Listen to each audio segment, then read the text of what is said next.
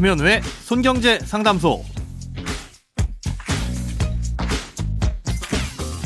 새는 돈 맞고 숨은 돈 찾아드립니다. 손경제 상담소 김현우입니다. 저축, 보험, 대출, 연금, 투자까지 이 돈에 관련된 고민이라면 무엇이든 맡겨주세요. 오직 당신만을 위해 맞춤 상담해 드리겠습니다. 오늘도 연말정산에 관한 사연이 도착했네요. 한번 들어보고 오시죠. 안녕하세요. 작년에 납입한 자동차 보험료로 이번 연말정산 때 세액공제를 받았습니다. 그런데 올해 차를 처분할 계획이라 보험을 해지할 건데요. 이러면 보험료를 일부 돌려주더라고요. 작년에 낸 보험료로 이번 연말정산에 세액공제를 받았는데 그 보험을 해지해서 환급금을 받으면 그만큼 세액공제 받은 세금도 다시 납부해야 하지 않을까 의문이 듭니다.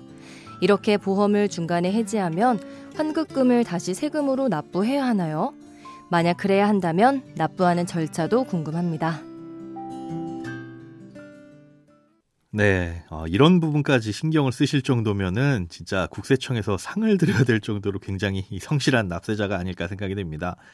아, 질문을 다시 한번 정리를 해보자면요. 보장성 보험료는 우리가 연간 100만 원까지 낸 돈에 대해서 15% 세액공제를 해줍니다. 즉 100만 원 보험료 냈으면 15만 원 세금 돌려주는 거죠. 아, 그런데 작년에 1년치를 한꺼번에 낸 보험료로 세액공제 혜택을 받았다가 올해 그 보험을 해약해서 보험료 일부를 돌려받으면 이 환급받은 세금도 그만큼 다시 토해내야 되는 거 아니냐 이런 질문을 주신 겁니다. 답을 말씀드리자면 환급받았던 세금까지 다시 토해낼 필요는 없습니다. 어, 이미 낸 보험료는 청약 철회 같은 방법을 통해서 아예 계약을 무효로 돌리지 않는 이상은 일단 납입한 보험료 그대로 공제 혜택을 받을 수 있습니다. 네, 이건 질문 주신 것처럼 작년에 공제받았던 보험을 올해 해약하게 되는 경우뿐만 아니라요. 올해 가입했다가 올해 해약하는 경우도 해당이 됩니다. 또 자동차 보험 같은 경우에는 보험료를 한꺼번에 내는 일시납이지만 실손보험이나 뭐 암보험 같은 장기 보험들은 보통 매달 보험료를 내잖아요. 뭐 일시납이든 월납이든 이 보험료의 납입 형태와 상관없이 이 공제가 적용됩니다.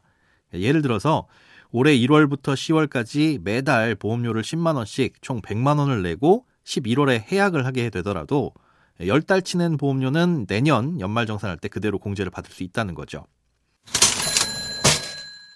예, 보험료 세액공제와 관련해서 몇 가지를 더 알려드리자면요. 예, 간혹 선납이라고 해서 보험료를 3개월치나 6개월치 미리 낼 수도 있고요. 또 연체된, 그러니까 밀렸던 보험료를 한꺼번에 나중에 내는 경우도 있는데 보험료는 납입하는 시점이 속하는 해에 공제를 받을 수가 있습니다. 그러니까 작년 12월에 밀렸던 보험료를 만약에 올해 1월에 냈다면 그 보험료 공제는 이번 연말 정산에선 제외가 되는 거죠. 아, 그리고 보험료는 자동이체를 하든 뭐 신용카드로 냈든 신용카드 등 사용액에 대한 소득공제와는 중복이 불가능합니다. 신용카드로 납입하면 이 카드 포인트 혜택 정도만 받을 수 있다고 보시면 됩니다. 어, 또 요즘엔 아이가 태어나기 전에 이 태아보험이라는 것도 많이 가입하시잖아요. 어, 태아는 그런데 아직 인적공제 대상자가 아니기 때문에 태아에 대한 보장성 보험료는 공제를 받을 수가 없습니다. 참고로 보험료 세액공제하고 비슷하게 이렇게 연간 납입하는 금액의 일정 비율에 대해서 소득공제나 세액공제 혜택을 주는 상품들이 몇 가지 있죠. 뭐 대표적으로 주택청약종합저축이나 주택마련저축, 뭐 연금저축, 뭐 IRP라고 하는 개인형 퇴직연금 등등등 여러 가지가 있는데요. 아, 이런 상품들은 보험과는 다르게 중도에 해지하면 그 해에 냈던 금액은 공제를 받을 수 없습니다. 사실상 보험료 외에는 중도에 해지하면 공제를 못 받는다. 이렇게 기억을 해두시는 게 좋겠습니다. 네, 오늘은 연말정산할 때 이 보험료 세액공제와 해약에 관한 궁금증 풀어드렸습니다. 이렇게 크고 작은 돈 걱정은 누구에게든 있죠. 혼자 끙끙 앓지 마시고요. imbc.com 손경제상담소 홈페이지로 사연 남겨주세요. 여러분의 통장이 활짝 웃는 그날까지 1대1 맞춤 상담은 계속됩니다.